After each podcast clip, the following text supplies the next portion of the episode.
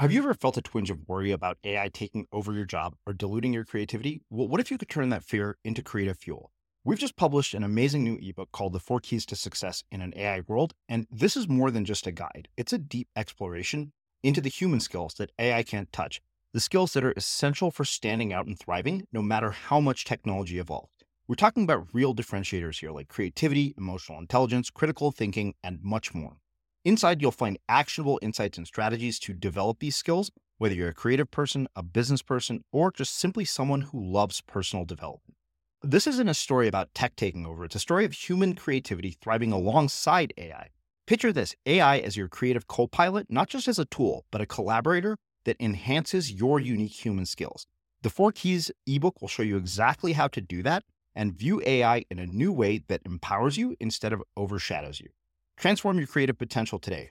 Head over to unmistakablecreative.com slash four keys. Use the number four, K E Y S. That's unmistakablecreative.com slash four keys and download your free copy people tend to overvalue what they aren't and undervalue what they are.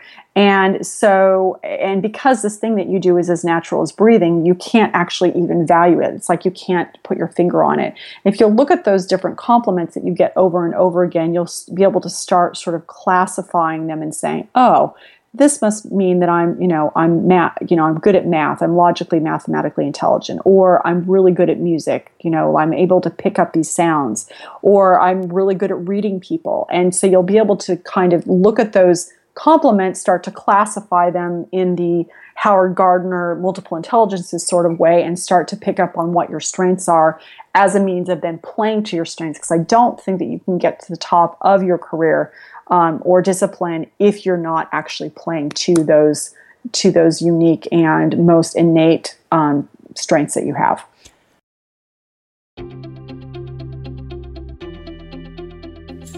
I'm Srini Rao, and this is the Unmistakable Creative Podcast, where you get a window into the stories and insights of the most innovative and creative minds who've started movements, built thriving businesses, written best selling books, and created insanely interesting art. For more, check out our 500 episode archive at unmistakablecreative.com.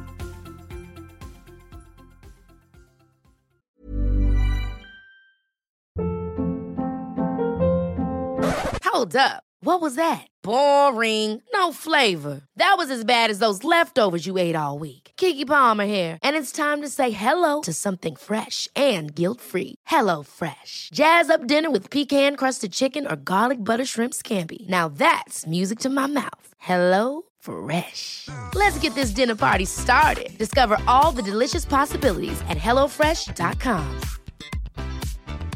Hi, I'm Daniel, founder of Pretty Litter. Did you know cats tend to hide symptoms of sickness and pain? I learned this the hard way after losing my cat, Gingy. So I created Pretty Litter, a health monitoring litter that helps detect early signs of illness by changing colors, saving you money and potentially your cat's life. Pretty Litter is veterinarian developed, and it's the easiest way to keep tabs on your fur baby's health right at home. Go to prettylitter.com and use code ACAST for 20% off your first order and a free cat toy. Terms and conditions apply. See site for details. Hey, it's Ryan Reynolds, and I'm here with Keith, co star of my upcoming film, If, only in theaters, May 17th. Do you want to tell people the big news?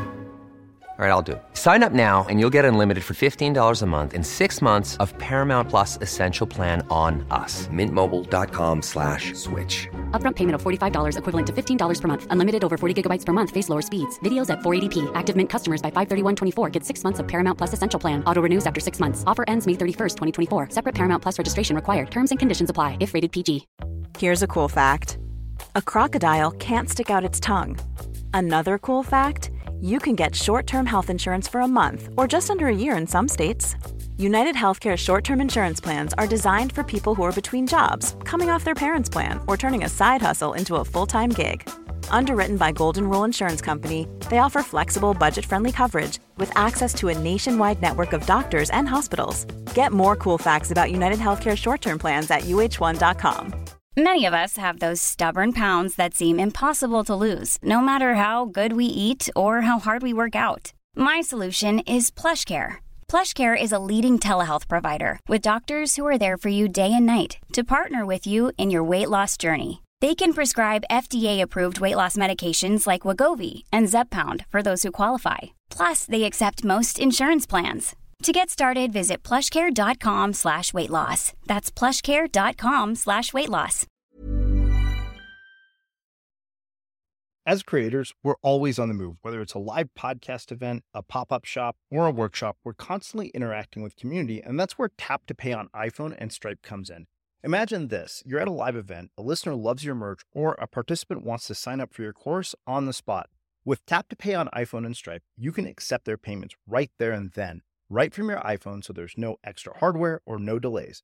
Total game changer. It's not just for creators, any business owner can do this. It's about making transactions smoother and much more personal, growing your business in your way. We've been using Stripe for our products and courses for a long time, and now with Tap to Pay on iPhone, you can take your business to the next level too. So visit stripe.com slash tap iPhone to learn more. Remember, folks, with Tap to Pay on iPhone and Stripe, your business is always at your fingertips. Whitney, welcome to the Unmistakable Creative. Thanks so much for taking the time to join us. I'm delighted to be here. Yeah. So you and I met through our uh, mutual friend Sarah Peck, who has consistently been a referral source for amazing guests. And I went to her and emailed her. I said, "Hey, who do you have up your sleeve?" And when she sent me your name, I said, "I want to talk to Whitney first. So uh, it is my absolute pleasure to have you here. And on that note, can you tell us uh, a bit about yourself, your story, your background, uh, and how that has led you to all the work that you're up to in the world today? In 30 seconds, right? Uh, you can take see. as long as you want. You can tell it to me in five minutes. Okay, fantastic. Well, I actually um, I, I grew up on the West Coast. I grew up in San Jose before it was Silicon Valley, and I'm I'm the oldest of four children. I would say that if I look at my life, I would never have anticipated that I would be where I am, and I think that's probably a pretty typical narrative for people. So, very a traditional um, background growing up in public school um, and studied music and was a cheerleader in high school and then i went to college and my plan was to major in music which i did do. Um, i think what really was a big turning point for me was that after i graduated from college having studied music and playing in the jazz band um, at byu and going on a mission in latin america for a year and a half um, when i graduated i was married and my husband and i moved to new york and he was getting his PhD in microbiology. It was going to take roughly seven years. And so I realized at that point that because we were in New York, it's very expensive we needed food on the table. I was going to have to go out and get a job and realized that, in fact, I didn't want to do music, but I wanted to do Wall Street. And um, so, of course, not qualified at all. I've never set foot in a business course. I have no connections. I have no confidence. I was terrified, absolutely terrified to go to New York. I would never have gone there. Um, but I decided that I need to work on Wall Street because that's, you know, sort of the brass ring if you're in New York in the late 80s, early 90s. And it was a very exciting time of liar's poker and bonfire of the Vanities and Working Girls. So I started as a secretary and um, eventually said, okay, this is exciting. I really do want to do this. And so started taking business courses at night and eventually had a boss who believed in me and allowed me to move from secretary to investment banker, which, if you've worked on Wall Street, you know that rarely, if ever, happens. Um, and then that allowed me to move from banking. Eventually, um, had my first child, moved into equity research, which by many accounts would have been considered a step back. But then really that became my career maker. That step back became a career maker of being really an, an award winning equity analyst on Wall Street. Took another step back to become an entrepreneur and then co founded an investment firm with Clayton Christensen at the Harvard Business School. And then more recently, I've um, been speaking and advising and recently published a book called Disrupt Yourself. And so I think you could argue that I'm a serial disruptor, and this book is really about driving innovation either at the organizational or individual level um, through personal disruption. So that's a quick summary of my uh, of my background. Awesome. Well, uh, as you can imagine, that raises tons of questions for me, and uh, I want to start actually as uh, early as growing up in Silicon Valley. I love looking at how people have grown up, what their influences were. Uh, you know, I think it's really interesting that you grew up in Silicon Valley before it was Silicon Valley, and I'm I'm just curious about you know what were the formative experiences of uh, that phase of your life that you think influenced and shaped where you ended up later on. Yeah, it is interesting because actually my father is a native San Josean and my grandparents came or went to San Jose in the early 1900s. So I'm like one of those few people that had lived there their entire life. Um, so, a couple of formative experiences. The first is I was born in Spain. And um, because my parents were over there on an entrepreneurial venture, I was born there. And because I was born in Spain, my entire life I studied Spanish and always had the sense that I was part Spanish, which of course is ridiculous. If you look at me and my genealogy, I don't look Spanish at all.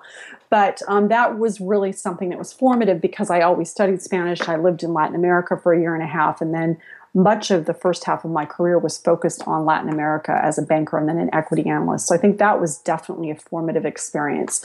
I think another really important one for me is that I'm the oldest child um, of middle class parents. And I think in many ways, being an oldest child, um, I had a situation where I think that my my mother was a person who actually always worked, but was of that era where she was sort of frustrated because she wanted to do a lot more. She wanted to be a doctor, and the most she could be was a school teacher, pretty much. And so she was that.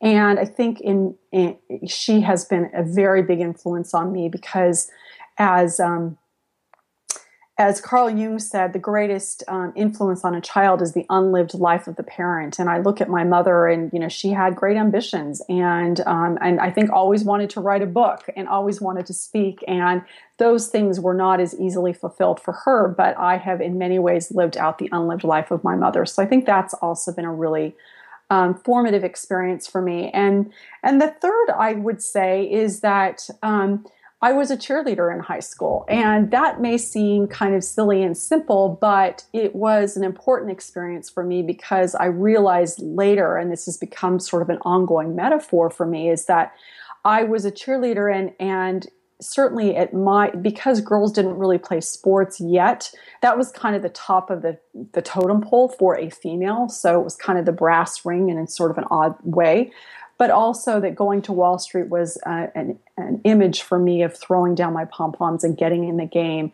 And yet, as I'm growing up, really growing up, I'm realizing that life and growing up is about not only being able to throw down the pom poms and get in the game, but also still be able to pick up the pom poms and cheer people on. And I feel like at this point in my career, I've learned to throw down my pom poms and get in the game. But some of my most satisfying experiences now are when I pick up my pom poms and encourage people either through my writing or speaking um, or or individual coaching. Hmm. What uh, would you say uh, you've learned about human behavior and psychology from your time as a cheerleader that you've applied to your life uh, and the work that you've done uh, throughout your life? Um, you know so uh, it's interesting as I, I look i think this happens sometimes as an oldest child is that you you sort of can never quite measure up to your parents expectations whatever those expectations are. And um, i think a lot of times as a child i wanted to sort of hear this more encouraging voice. And as a cheerleader i became that encouraging voice um, in you know in a very archetypal sort of way. But i do find now that one of the things that I think one of my superpowers actually is my ability to identify another person's gifts and name those gifts and for them and to talk about those gifts to them. And so I sometimes, you know, think of myself as an investor in stocks and people and concepts and dreams. And I think that a cheerleader in sort of a very fundamental way is investing in another person or in an idea or even a, a business. Mm. So you brought up parental expectations. I'm an old. I, am the oldest child uh, of two, and uh, you, you, mentioned this sense that you never can quite live up to that expectation. I think that's like an ongoing tension that uh, many older children live with, and, and, one that I feel I've wrestled with throughout my life. And I'm, I'm curious, you know, how do you start to resolve that tension? Hmm. Well, I think the first way you resolve it is you become aware of it um, and realize that that that's just sort of something that you know your parents do, and that there's sort of a cost. You know, I, believe there's a special place in heaven for oldest children because they bear the burdens of their children, their, their parents' expectations, and kind of cushion things for their younger you know siblings. And I certainly feel that way with our oldest child versus our our you know our younger child.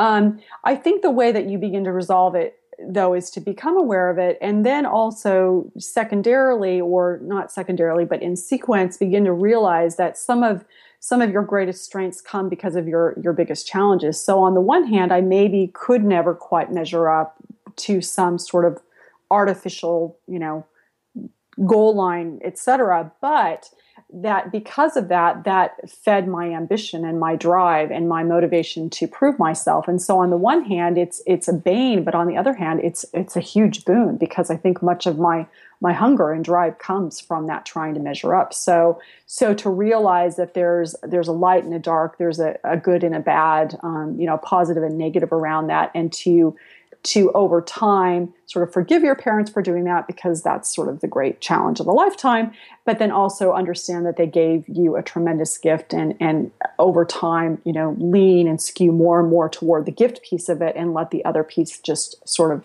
sort of drift away you know, it, it's interesting because uh, you know, growing up in an immigrant family, like you deal with this whole other world of things that I felt that you know people who aren't uh, kids of immigrants didn't really understand. Like you know, when you suddenly have to be cool in junior high school, like that world was so weird to my parents. They thought I was like this freak of nature when I wanted hundred dollar shoes and really expensive jeans and polo shirts. And when that moment happened in my sister's life, it was like, okay, you need a hundred dollar pair of jeans. We can do that. We're on board with right. this. Like this crazy weird phase is completely normal to us now because we've been through it. So it's kind of like you said, you, you kind of paved the way for your siblings by being your parents' experiment. Exactly, exactly. And, and and you think about it, you look at your your your younger sister and she probably in certain ways like she just has this sense of self and kind of because you really were a cushion for her and i think it's a it's you know younger children have to deal with their own things but i do think that that if if we're really good older siblings we kind of give a gift to our younger siblings. I love that. What would you say the gift that you've given uh, is to your younger siblings just out of curiosity? Um, well what i just said of being yeah. a cushion of you know kind of having those expectations fall on me i think that's definitely a gift. I, I like to think that i'm a good example or good role model um, but i think yeah the first one is really just sort of being that cushion. Uh-huh. So you mentioned earlier that you uh, were a music major, and yes. uh, I almost became a music major. I got into the USC School of Music, and my dad talked me out of going. Uh, oh, what's your instrument? I played the tuba for 13 years. Okay. Very and I got in for music performance, and my dad said, "There's no way you're going to make a career out of that." And you know, I don't dis- I, I don't regret that uh, he he made me not go because for tuba players, you literally have to wait for somebody to die for a job to open up uh, in an orchestra because there's only one. But the question that raises for me is, is what has been the impact and influence of music on your life and your work? The first thing that comes to mind is that it it taught me discipline. I mean, hands down, right? It taught yeah. me discipline um, of you know getting up in the morning and practicing piano, and you know in college, and really that you know discipline to sit down and stay and concentrate and stay with something. So that would be the first thing. Although that's not really music per se. That's just taking up something and working hard at it. Um, I would say you know, if I'm looking at Howard Gardner and this whole notion of, of different kinds of intelligences and musical intelligence in particular, I think that one of the things that music does is it gives you it gives you an ear and it gives you a sense of an arc. Um, and you know, in music, there's you know, if there's a sonata or a symphony or whatever, you sort of got this beginning, middle, and end, and you really you really um, ingest that and that becomes a part of who you are and I, I, my sense is that because of that it's helped me with my writing i feel like there needs to be a musicality to what i've written there needs to be a musicality to when i speak or you know to giving a speech and um, and so there's an ear for that that i think becomes important in terms of musicality as well as a structure around any sort of um, written, spoken, or actually even an event. Hmm. So, the discipline piece, do you think that that's something uh, that can be learned or cultivated, or do you think it's just inherently built into certain people? Oh, I think it can be learned. I think it, it's probably comes more naturally to some people, but I mean, I, I absolutely ascribe to, you know, Carol Dweck's whole, you know, view of the world of mindset and that um, that intelligence is is is plastic; it's not fixed, and that um, and that we can change over time. I certainly think that we are born with certain aptitudes, and so some people may be innately more disciplined, but I think it's absolutely something that you could cultivate. Hmm. So I'm really glad you brought up the, uh, the, the different aptitudes because you mentioned the different types of intelligence. I'd love to really kind of do uh, a deeper dive into what those are and how people might figure out what theirs is. Sure. So the so obviously I'm not an expert, but I here here's what I know about it and and how I've thought about it is there are two kinds of intelligences that are considered like the basic ones and these are what you get tested on in IQ tests and aptitude tests is it's the you know the logical mathematical intelligence and um, you know basically kind of reading and writing. And um, in our society you know almost always we know when people are logically mathematically intelligent because we value that tremendously. Like anybody who's sort of nerdy and you know entrepreneurial mark zuckerberg you know like off the charts logical mathematical. So those ones are easy to identify and they're also very very valued. Um, what i would say um, there are other kinds of intelligences that are less easy to identify. So there are things like musical intelligence that we just talked about. There's kinesthetic intelligence, and that one tends to be pretty easy to pick up on because you're probably going to be a fairly good athlete, and again, people value that. Um, but there are other kinds of intelligence that are intelligences that are lesser known that I think are um, just as valued, but they're not as easily identified. So there might be so there's, for example, interpersonal intelligence, the ability to read people and read situations, those soft skills that are tremendously valuable, but we don't necessarily value them. And yet those are skills that can allow you to be very, very successful in in a chosen in your chosen profession there's intrapersonal intelligence the ability to analyze and to um, be introspective and to you know reflect on what you're doing and to progress and and develop as a person and develop your character um, there is also a silo cross silo or sorry searchlight intelligence. So the ability to be able to look across a lot of different disciplines and domains and make meaning of those different d- data points and configure them in such a way that you're able to see things that other people aren't able to see. So those are some different examples. And i think you know to your question of you know how do you identify what what which intelligences you have? A couple of hacks that i've come up with um, one is to uh, listen to the compliments that people give you that you dismiss that you ignore that you think are silly or you know just sort of trivial. Um, and it could be that you've heard it so many times that you think you know, why are they telling me I do this thing well? Like, I, I know I do it well, and so what? Who cares? It's not that big of a deal. Well, that in fact is probably one of your superpowers because what's happening is that you're doing it reflexively well so you overlook it. People tend to overvalue what they aren't and undervalue what they are. And so, and because this thing that you do is as natural as breathing, you can't actually even value it. It's like you can't put your finger on it. If you look at those different compliments that you get over and over again, you'll be able to start sort of classifying them and saying, oh, this must mean that I'm, you know, I'm math, you know, I'm good at math. I'm logically, mathematically intelligent, or I'm really good at music. You know, I'm able to pick up these sounds, or I'm really good at reading people. And so you'll be able to kind of look at those compliments, start to classify them in the Howard Gardner multiple intelligences sort of way, and start to pick up on what your strengths are as a means of then playing to your strengths. Because I don't think that you can get to the top of your career um, or discipline if you're not actually playing to those to those unique and most innate um, strengths that you have. Why do you think so many people uh, spend so much of their lives not actually playing to those unique and innate strengths and uh, not reach reaching their potential in their careers and their lives? Like, what do you think our education system has to do with that, and and why do you think this just isn't inherently part of the way we're groomed in our careers? Well, I think uh, the, the, so. The educational system. I mean, I think that you know our educational system is quite antiquated at this point, and it had to set up some type of standard and sort of rudimentary skills that people would have, and they needed to be able to do math, and they needed to be able to read, and they needed to be able to write to function.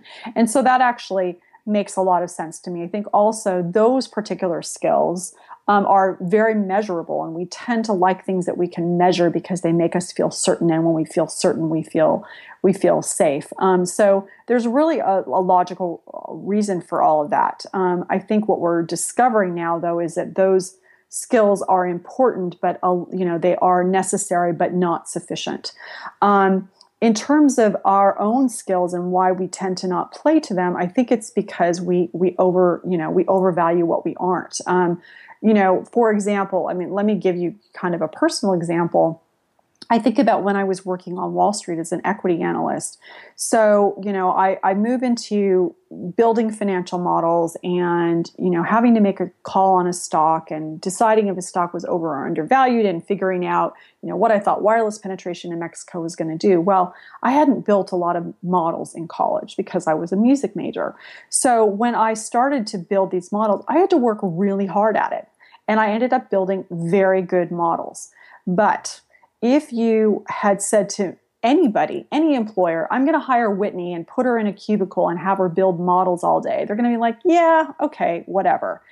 Um, and yet, I, I needed to be able to do that because it was a pay to play skill. But what allowed me to be a really, really good analyst was building on the foundation of that pay to play skill, um, but then focusing on my cross silo intelligence and my interpersonal intelligence, and maybe even a little bit of my musical intelligence. It was all those intelligences that allowed me to be really, really good. And yet, I remember on several occasions when people said to me, Oh, well, you're really good at connecting things. I was like, what are you are you like insulting me?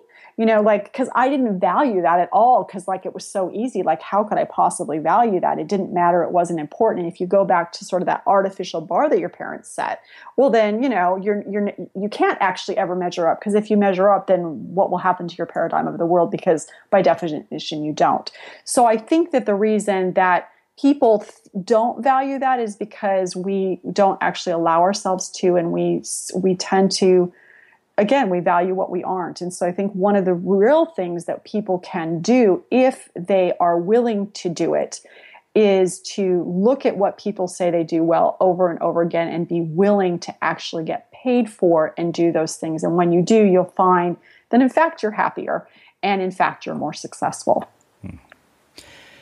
So, one of the things I want to do is, is talk about uh, this drastic change uh, in your life where you go from having been a music major to deciding to uh, work on Wall Street and going from being a secretary all the way to becoming an investment banker, something you yourself said uh, does not happen uh, and is not very common. What I'm really curious about is the internal character traits that enable that kind of a drastic identity shift and that kind of success to happen. Hmm. Um, you know,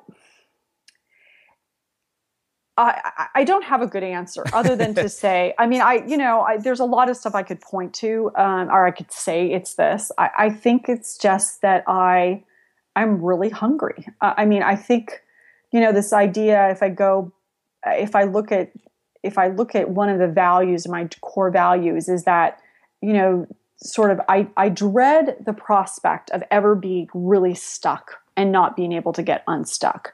And so I always think about how am I going to improve myself? How am I going to get better?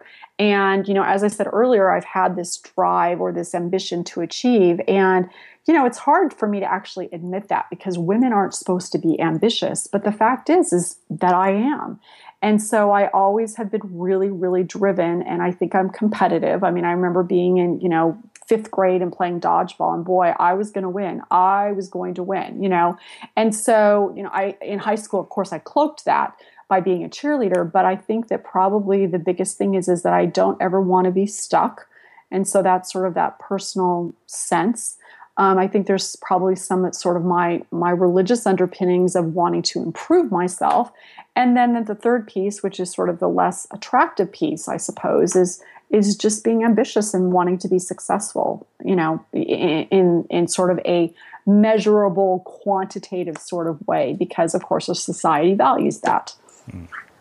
So, I want to ask you about something that uh, I've asked a handful of people because this question has been so interesting to me, and especially getting to hear all the different perspectives. Uh, you know, I, I heard uh, Chris Sacca talk about this story multiple times uh, as an investor, and he he talks about how uh, when he invests in startups, every founder that he's seen has this sense of an inevitability of success that whatever they're working on is going to be successful, and I get the fact that I get the sense that you have that built into you as well, and I'm just very curious, you know, what you have to say about that.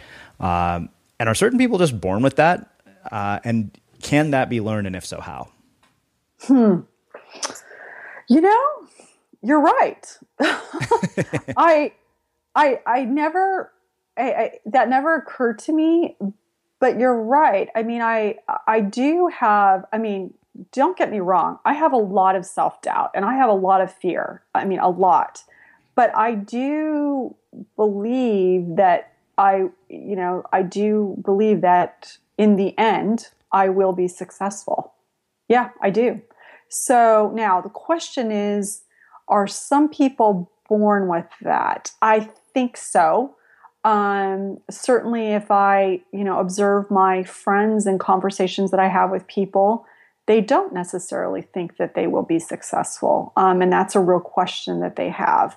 So for me, I look at it and I think I will in the end be successful, but oh boy, do I have a lot of roadblocks and hurdles, including, you know, insecurity and self-doubt and, you know, anxiety and all those things that I've got to deal with in order to get there. But I do believe fundamentally, now that you're asking me this question, mm-hmm. that I will get there.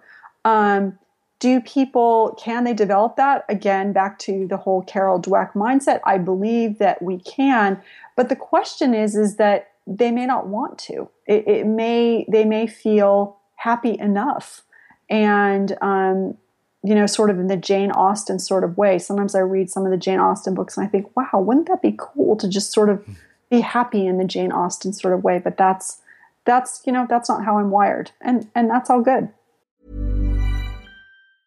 Hi, I'm Daniel, founder of Pretty Litter. Did you know cats tend to hide symptoms of sickness and pain? I learned this the hard way after losing my cat, Gingy. So I created Pretty Litter, a health monitoring litter that helps detect early signs of illness by changing colors, saving you money and potentially your cat's life. Pretty Litter is veterinarian developed, and it's the easiest way to keep tabs on your fur baby's health right at home. Go to prettylitter.com and use code ACAST for 20% off your first order and a free cat toy. Terms and conditions apply. See site for details. Hold up. What was that? Boring. No flavor. That was as bad as those leftovers you ate all week. Keke Palmer here, and it's time to say hello to something fresh and guilt-free. Hello Fresh. Jazz up dinner with pecan-crusted chicken or garlic butter shrimp scampi. Now that's music to my mouth. Hello Fresh. Let's get this dinner party started. Discover all the delicious possibilities at hellofresh.com. Quality sleep is essential. That's why the Sleep Number Smart Bed is designed for your ever evolving sleep needs. Need a bed that's firmer or softer on either side? Helps you sleep at a comfortable temperature? Sleep Number Smart Beds let you individualize your comfort so you sleep better together. JD Power ranks Sleep Number number 1 in customer satisfaction with mattresses purchased in-store. And now, save 50% on the Sleep Number limited edition Smart Bed for a limited time. For JD Power 2023 award information, visit jdpower.com/awards. Only at a Sleep Number store or sleepnumber.com. Life is full of awesome what ifs and some not so much, like unexpected medical costs. That's why United Healthcare provides Health Protector Guard fixed indemnity insurance plans to supplement your primary plan and help manage out-of-pocket costs. Learn more at uh1.com. Many of us have those stubborn pounds that seem impossible to lose, no matter how good we eat or how hard we work out. My solution is PlushCare. PlushCare is a leading telehealth provider with doctors who are there for you day and night to partner with you in your weight loss journey. They can prescribe FDA-approved weight loss medications like Wegovy and Zepbound for those who qualify. Plus, they accept most insurance plans. To get started, visit plushcare.com slash weight loss. That's plushcare.com slash weight loss. As creators, we're always on the move. Whether it's a live podcast event, a pop-up shop, or a workshop, we're constantly interacting with community, and that's where Tap to Pay on iPhone and Stripe comes in. Imagine this you're at a live event, a listener loves your merch, or a participant wants to sign up for your course on the spot. With Tap to Pay on iPhone and Stripe, you can accept their payments right there and then, right from your iPhone, so there's no extra hardware or no delays. Total game changer. It's not just for creators, any business owner can do this. It's about making transactions smoother and much more personal, growing your business in your way. We've been using Stripe for our products and courses for a long time, and now with Tap to Pay on iPhone, you can take your business to the next level too. So visit stripe.com slash tap iPhone to learn more. Remember, folks, with Tap to Pay on iPhone and Stripe, your business is always at your fingertips. Hmm. You know, it's it's interesting. Uh, I think there's sort of a continuum to to the level at which you you accomplish this and have this inevitability of success, right? Like somebody who makes art and is happy just making art and making a living versus Mark Zuckerberg who has to create Facebook. And, right you know, and I, you know, I, I, the reason this is fresh on my mind is because, uh, you know, I'd finished writing the final chapter to my book, and I said, you know, where you are on this conti- continuum doesn't necessarily diminish the contribution that you make to the world in any way. No, I, I think that's right. But that takes that that what you just said requires a tremendously mature view, um, and uh, kind of goes to sort of people's core value systems of believing that every individual is of equal worth to every other individual and that the contribution that they make in their sphere is of equal is of equal import and that we're not wired our social system is not set up to believe that that is true hmm.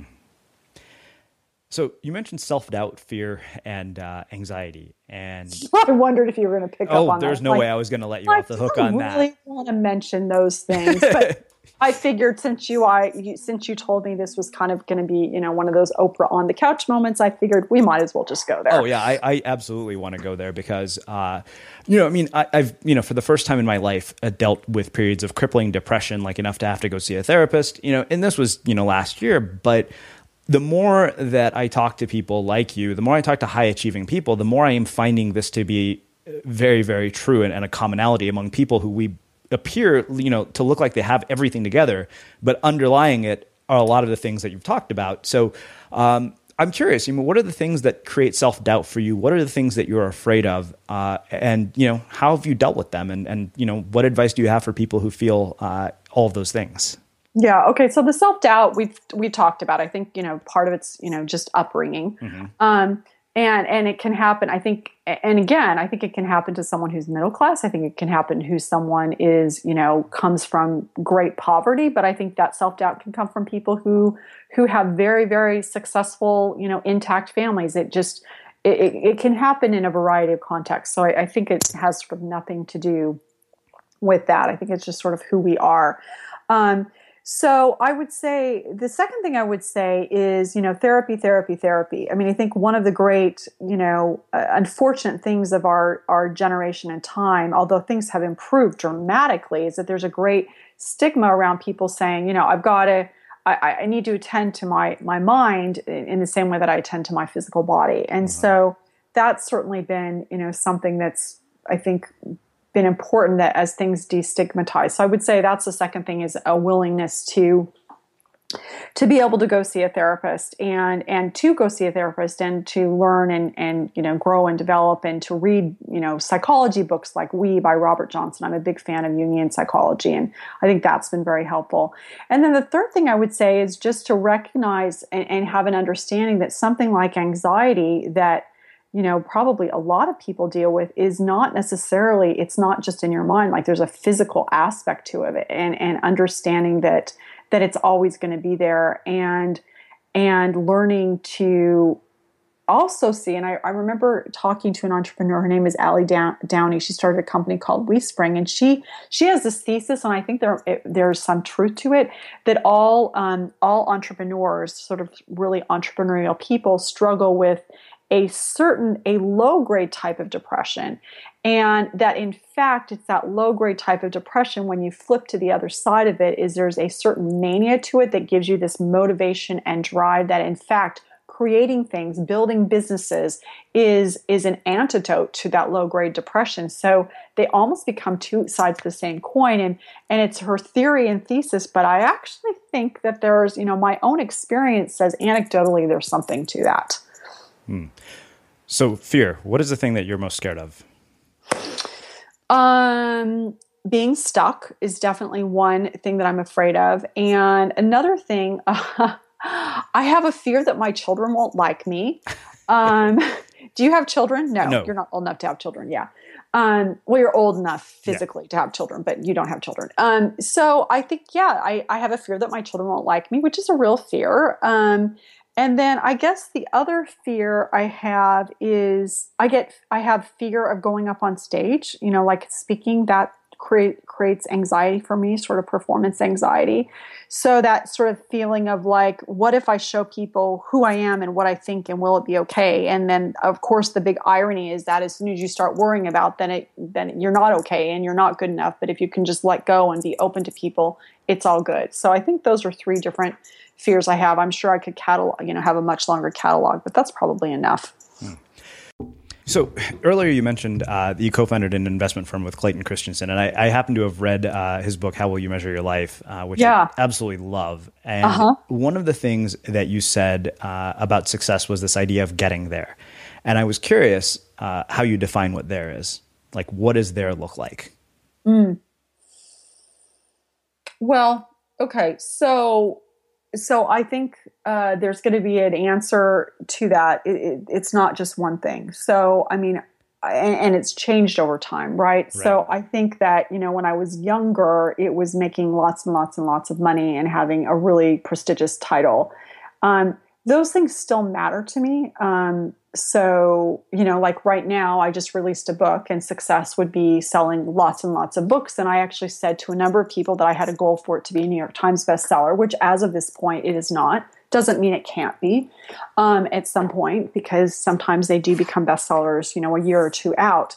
Um, so those are all certain, you know, metrics that I use to measure, you know, how I'm doing um, and how much you know how much money I'm making, et cetera. So so that's part of it, and I think it would be completely disingenuous if I said that those things did not matter to me. Um, some other metrics, though, that do matter deeply is. Um, Samuel Johnson said that the ultimate result of all ambition is to be happy at home. And I think for me, more and more I realize that a huge metric of success for me is is uh, am I happy when I'm at home? Do I have a good relationship with my husband? Do I have a good relationship with my son? Do I have a good relationship with my daughter? Do I have friends that I love and that love me and care about me? Those are really important metrics of success for me.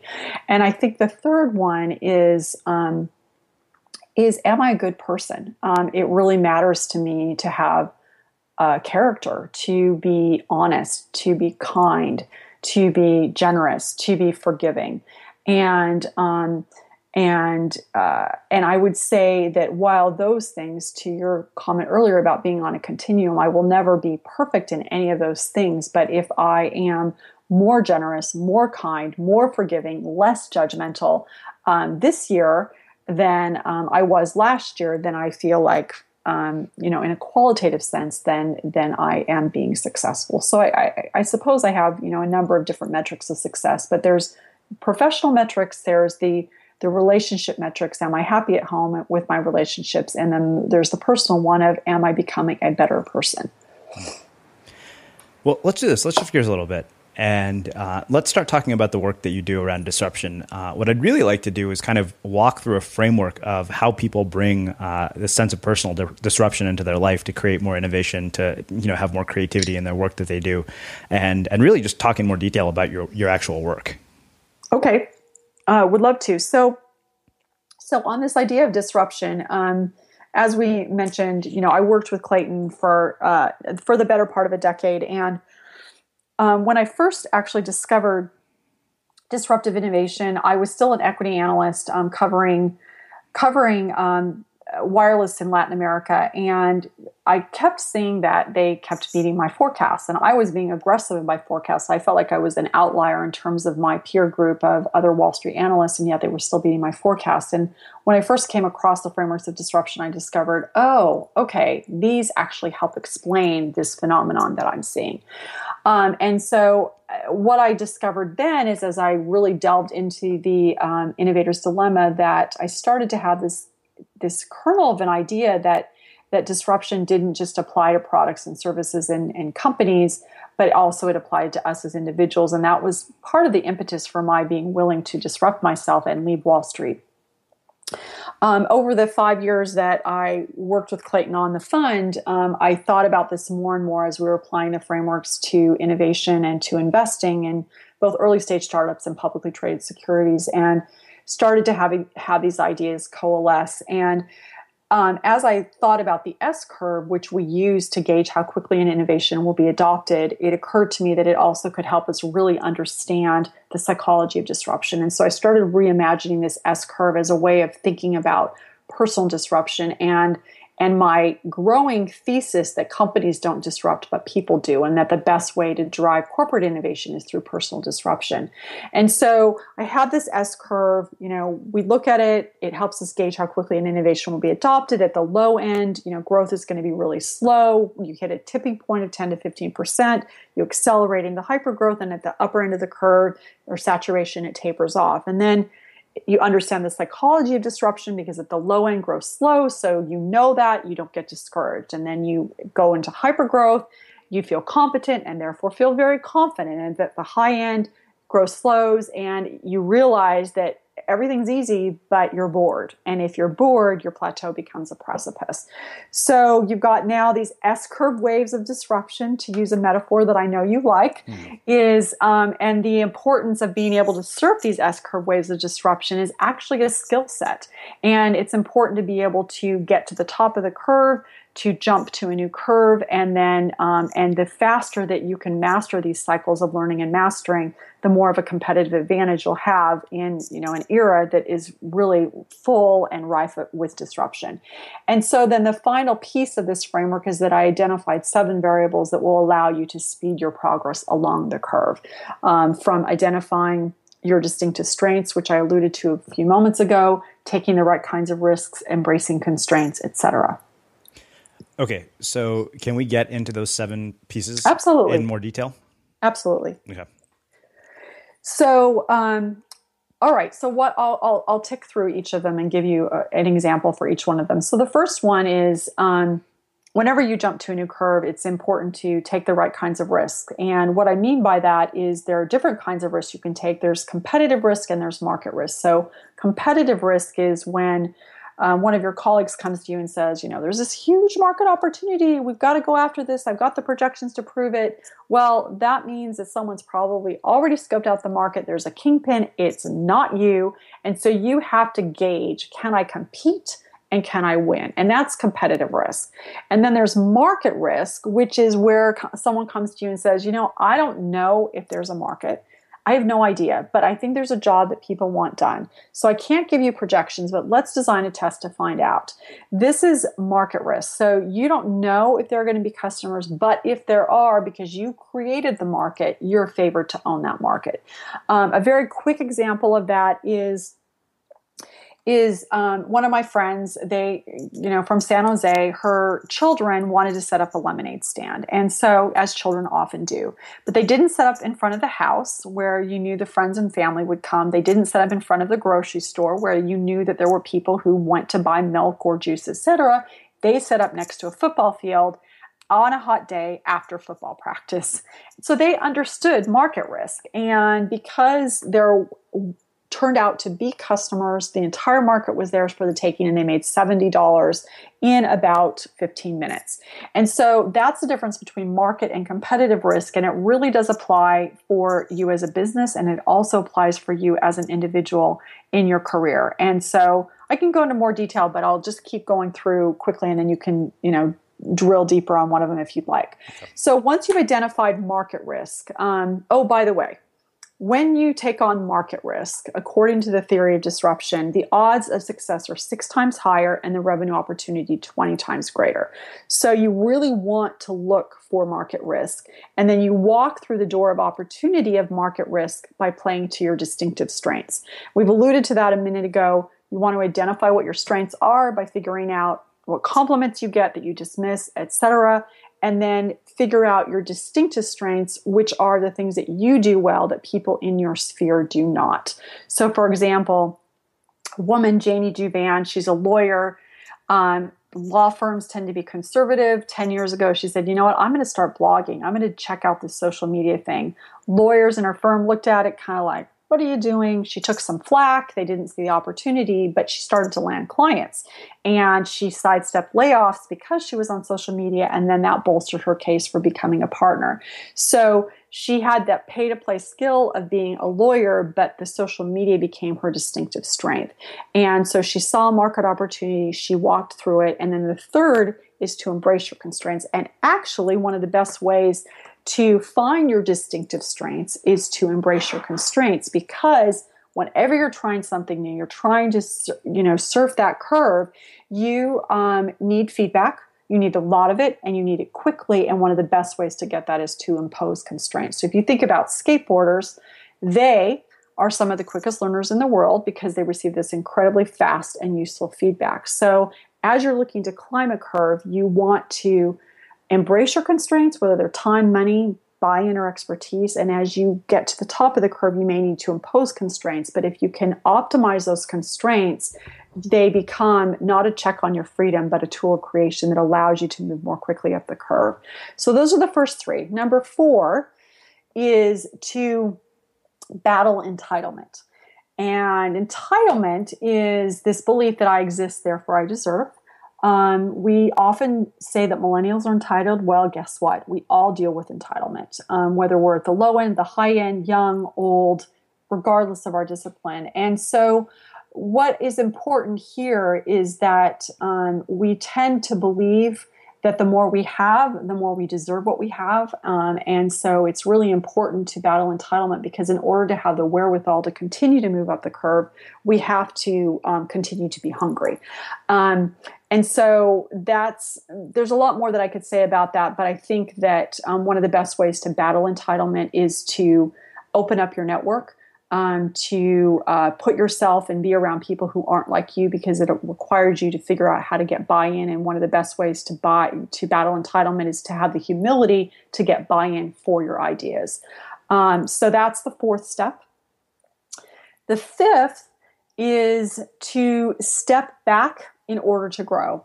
Lots of different ways you can step back. You can just step back to have a perspective you know like you you just finished your manuscript mm-hmm. you're stepping back for a few weeks.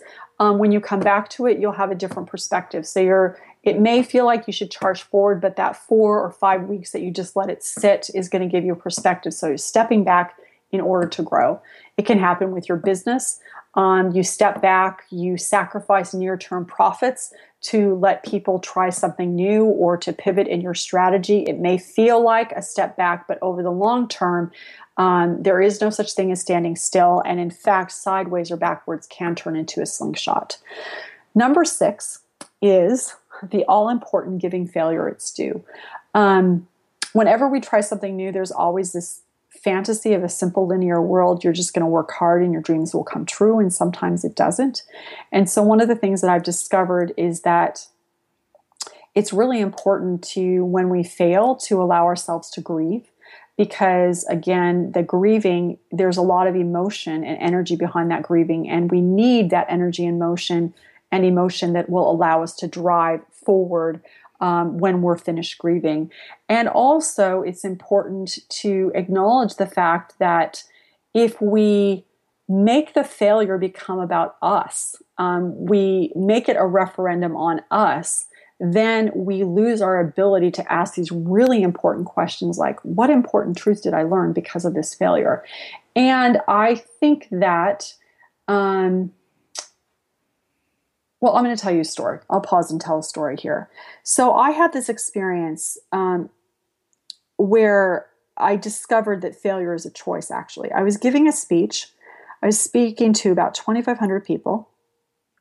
And the speech was actually on this whole idea of Jungian psychology, of valuing feminine characteristics, relationships, as much as masculine characteristics, so power and achieving. And about 30 seconds into my speech, I just went completely blank. So I'm on stage in front of 2,500 people and I have no idea what I'm going to say. Well, a few seconds in, one of the people from the audience just yells out, You can do it, Whitney. And my memory just immediately came back. So a few hours later, my agent, you know, is texting me like, "How did it go? How did it go?" And I was like, "Oh, how did it go?" So I was thinking, well, power and achieving metric, it was terrible. It was a disaster. But if I was thinking like connection, did I feel connected to the audience? It actually was a really, really successful successful speech. So here I am, I'm like having to make this choice. I'm having this sort of metaphysical moment. I tend to idealize power and achieving, so I had to make this choice. And well, I did choose best but it was really hard. And I had to choose was my experience a failure or success? And so, one of the things I continue to come back to is John Milton, who said, The mind is its own place and can make of every heaven a hell and of every hell a heaven. And I think it's the same with success and failure. Your, the mind is its own place and can make of every success a failure and of every failure a success. And so I think that's really important as we think about this process of climbing curves is how are we going to view the experiences that we're having? And then the seventh and final variable is to be discovery driven, to understand that when you're pursuing a disruptive course, you're going after this market that has not yet been defined. And so you've got to take a step forward and gather feedback and adapt accordingly and it probably means you'll end up in a place that you hadn't anticipated, but 70% of all successful businesses end up in a different place too, like Groupon. You know, it started out as this activism platform to fundraise for a cause, to boycott retailers, which of course is really ironic. Um, and then Netflix started out as a door-to-door DVD rental service. So, so those are really the seven steps. You end up with discovery-driven, understanding you can't see the end from the beginning, and um, if you can implement those steps. And almost every person has one or two that will really make a difference right now that will allow you to climb the current curve that you're on and be prepared to jump to your new curve. And again, the faster that you can you can surf these waves of disruption, the more successful I believe that you'll be. Again, however you define success, but I do think it will lead to your success. That was epic.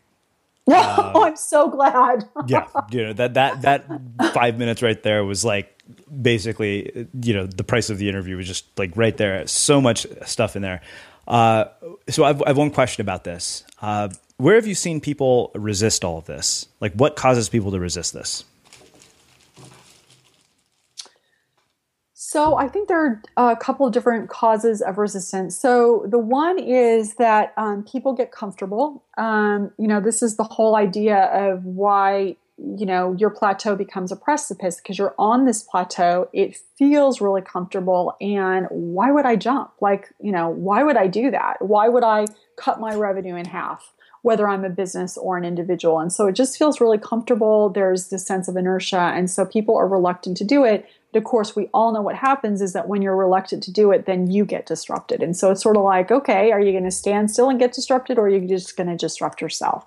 So that's one reason. I think the other one is that you may know you're on a plateau and that you need to jump, but you're just scared. I mean, it's scary to do. And you know, like when I disrupted myself, like I felt a loss of identity. I mean, it's not like, you know, I just like jumped and we, you know, it's fun forever. I thought it was going to be, but of course it's not. And you know, sometimes I'm a sadder but wiser girl, but I think it's the fear. And so that's why I come back to this whole notion and sort of this wonderful circularity.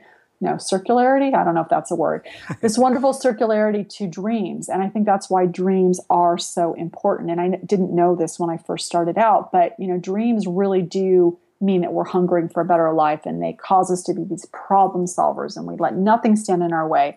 And so for me, dreaming, it's the dreaming that's the parachute that gives you that you know it's the engine of disruption that allows you to jump from one curve to the next and, and experience that moment of free fall because your dreams are going to buoy you as you do it. And it's why we have to allow our people to bring their dreams to work.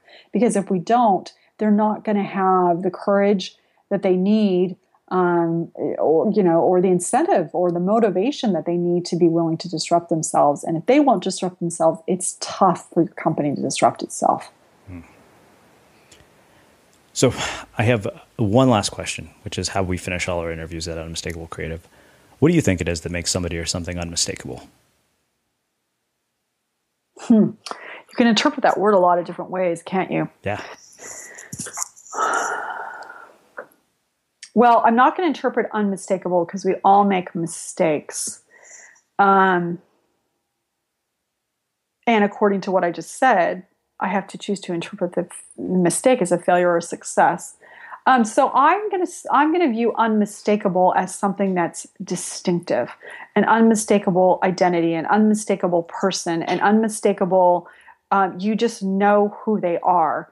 Um, and I would say, you know, there's this idea of, you know, they're sort of a Google of, you know, problems to be solved, but there's only one of you. And so I think you're unmistakable when you find the problem that only you can solve and then you do it with your imprimatur in a way that no one else could. To me, that's unmistakable.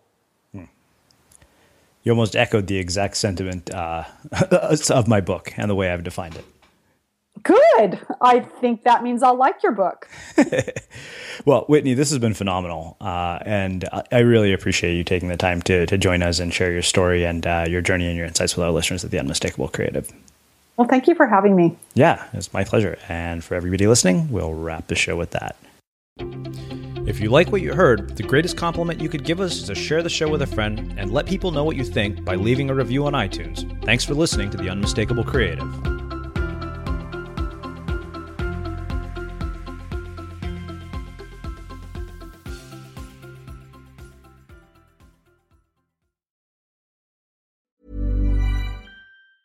Even when we're on a budget, we still deserve nice things. Quince is a place to scoop up stunning high-end goods for 50 to 80% less than similar brands.